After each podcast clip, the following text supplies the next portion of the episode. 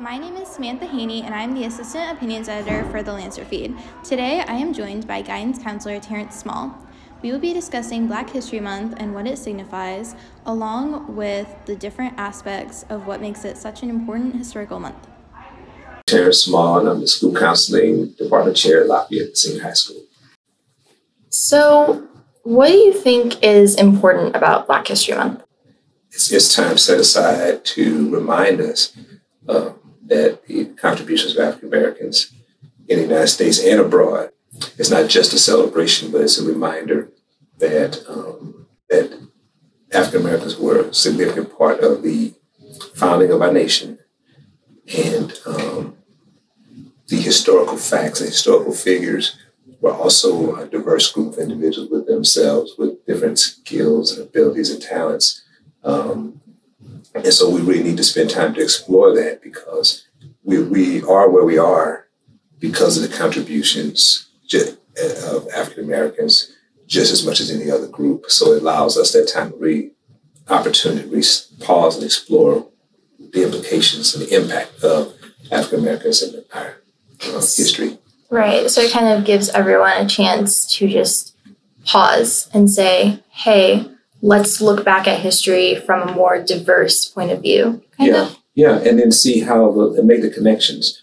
I think that's important to make the connections in that these are not, uh, this is a, this is part of our, uh, our countries. And also, you know, and also to re-explore the narratives in a deeper way. So, you know, our narrative typically has been a slavery narrative, but then there were a significant number of African Americans who were not slaves who came to the United States under various circumstances are were contributing members of society, not just from the uh, contribution that slaves made, but also from as free individuals, created communities that were thriving communities, created businesses that were thriving businesses. And so when we operate from a narrative that's limited, then that, that robs us of some historical fact. Um, it's helpful to society as a whole because um, if all I thought of a person's um, background was one way, then uh, then I come to then I then learn that they also have some other experiences. Uh, that's door opening for every group, you know. And so I think it's yeah yeah I think we need to pause and just really think about that from a um, how these contributions were made, what these what African Americans experienced, mm-hmm. but also contributions that they made to society to society and uh, give proper credit you know, um, because I think everybody um, deserves to be recognized for the contributions that they make. That makes a lot of sense. Yeah. Have you had any experiences where you looked back at someone or a building like you were talking about and found out more about its history? Yeah, I, I, I did. You know, just looking at, uh, for example, Mama Mater, University of Missouri St. Louis, and um, as I explore the history of UM St. Louis, institution that started in 1963, mm-hmm. I look at the community and what was going on in those in that community at the time of that founding of that institution, um, and then find out what was the uh, driving force for the creation of the institution. University of Missouri St. Louis, for example, was founded at around the time the civil rights movement was going on. Really? And it was the University of Missouri system expanding to create what we call urban campuses to try to capture or, or this whole movement try to make higher education accessible for a wider range of people. Um, St. Louis Community College was another institution that I worked at for a number of years, mm-hmm. was really um, one of uh, higher education's responses to the civil rights movement. So making college, uh, higher education affordable to those who would not be able to access it. And so the community college, the whole concept was we want to open the door for everyone. And so just those two kind of institutions, how did they start? what was the inspiration? You know, it was basically in those instances on the heels of trying to make society much more in, in, in embracing of diverse diversity. Some would say academically or socioeconomically, but that also are tied to the civil rights movement and access to higher education. So, for example, uh, African Americans could not get admitted to like the University of Columbia. And so then the push was to try to get admitted to University of Columbia, University of Mississippi, you know, things we, we may have heard about the civil rights movement. The answer was let's create new institutions so that we can, so, you know, either we can force the University of Missouri system to admit or we can create new institutions where people will still gain access. Right. So um, the, the, civil rights movement um, pushed for access to higher education because uh, which was largely led by African Americans in that time frame, simply because you know, they knew that in order to be able to uh, survive and thrive in society, education was key. So I look at the University of Missouri St. Louis, the creation of that urban campus, as kind of a response to um, get create access for people, you know, African American for women, uh, and so that's kind of the thing. So that's a, that would be a good example. So kind of looking at something and being like, okay, we can either try and force our way in here, or we can look and go create our own little world that's more accepting and diverse. Yeah, create new opportunities, and new I think uh, it, it it creates, uh, and that's the that's the benefit of embracing difference and diversity. It and that, that's a and that's a that's a central powerful narrative that it creates new opportunity, not just for the people who were marginalized at the time, but for anyone who will come on the heels of that. So we think of uh, Wildwood, which is the local campus here, St. Louis Community College.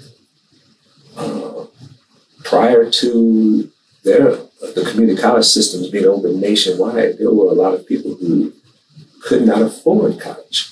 And so we'd open up college, use the taxpayers' dollars, but to make open these public affordable institutions so that anyone who wanted to take classes can now access it.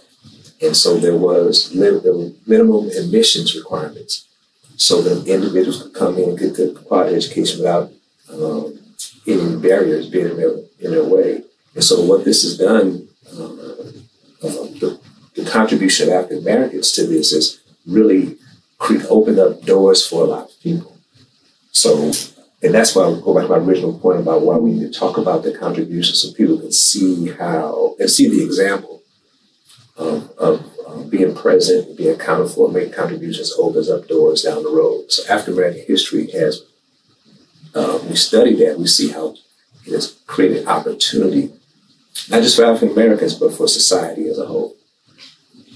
That's really interesting. So, is that kind of what you would say Black History Month is kind of about? Is looking and reflecting and seeing how African Americans have helped build these big contributions that have helped out not only themselves but different groups of people in the past and even still now?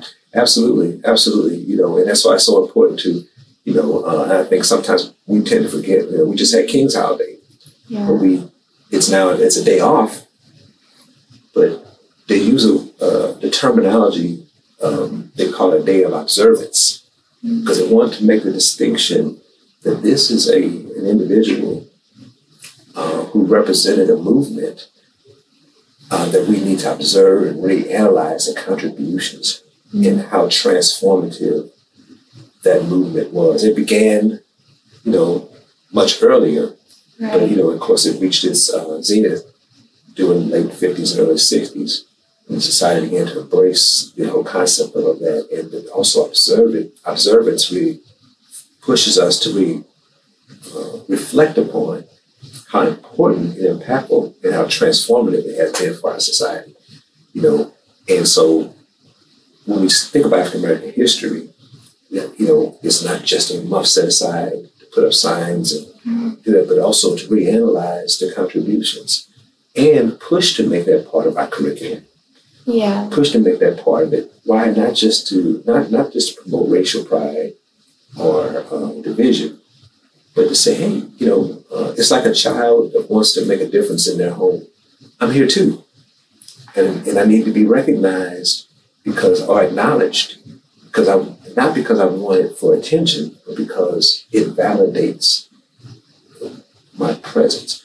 You know, okay. as a student, um, you're not seeking to be recognized for the standpoint of you seeking to be acknowledged because you're a hardworking student. And, you know, when you say something, you want people to seriously consider what you have to say. Right. Because what you're trying to do is solve problems. You're trying to make a contribution. The things you write in this, in this podcast, part of what drives you to do is because you want to make a contribution, make a difference, a Yeah. positive outcome. And it's the same way with Black African American History Month. We're going to stop and talk about positive outcomes, and then also talk about some of those historical facts that our current climate wants to repress or keep silent. Why do we want to talk about the bad stuff? Well, uh, there's no saying if we don't learn from history, we're doomed to repeat it. Mm. And what that means is that we do have to look at, you know, we're all in the, part of the United States family, Right. and a family that wants to be healthy has to explore its challenges and problems. And so we do need to talk about the dark things too, so we can learn from that. You know, I, I don't, I don't think we ever want to relive say, slavery, Right. but if we don't talk about the real impact of it, then we may end up reliving it because um, to those who had who were victims of it, for example, they have a story to tell. If we don't let them talk about what they experienced, um, then, we, then we won't understand or be sensitive to what they've gone through. Uh, people that experienced Jim Crow, or, who were uh, denied the right to vote, or who uh, were denied access to education. And so that the access, lack of access to education um, kept them from being able to support their families the way they wanted to and contributed to other issues. And so we have to talk about those things to solve problems. And I think that's the other part of it too, is that it these you know these were real human beings Mhm. who lived through this experience, whether it was you were a free African American or you were a slave African American, you experienced some things that were significant and your voice should be heard so that we as a broader society understand that. Thank you so much for agreeing to meet with me. Oh no, you're welcome. You're welcome. This has been really interesting. Thank you to our listeners. To listen in on more podcasts, go to lancerfeed.press.